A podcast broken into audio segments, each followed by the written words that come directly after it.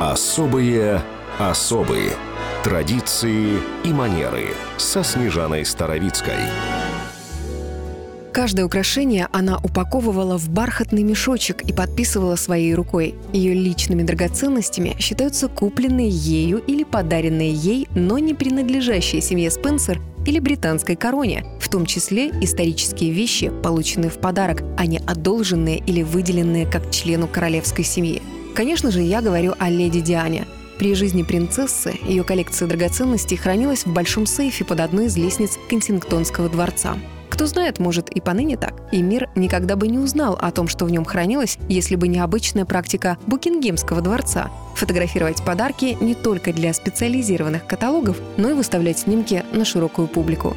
Самыми захватывающими британцы назвали ее серьги с жемчугом южных морей и с бриллиантами – свадебный подарок эмира Катара – а еще в королевской сокровищнице была брошь с большущим сапфиром, размером с утиное яйцо. Ее носила только королева-мать. Украшение стало свадебным подарком Диане от нее. Позже леди Ди переделала брошь в колье с семью нитями жемчуга. Изумрудное колье в стиле арт-деко называют диско-ди. Оно принадлежало королеве Елизавете, но она никогда не носила его. К этому камню монаршая особо относится прохладно. Вот и в 1981 году она достала его из хранилища и подарила Диане в качестве свадебного подарка.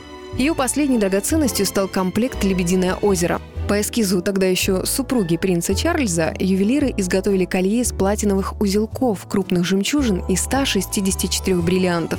Принцесса Диана появилась в нем на премьере одноименного балета. Сразу после она вернула украшения мастерам, чтобы они изготовили к нему серьги. Леди Ди не успела выкупить этот набор, и он остался в собственности ювелирного дома. Он получил название «Diana Princess of Wells Swan Lake Suite» и был продан с молотка.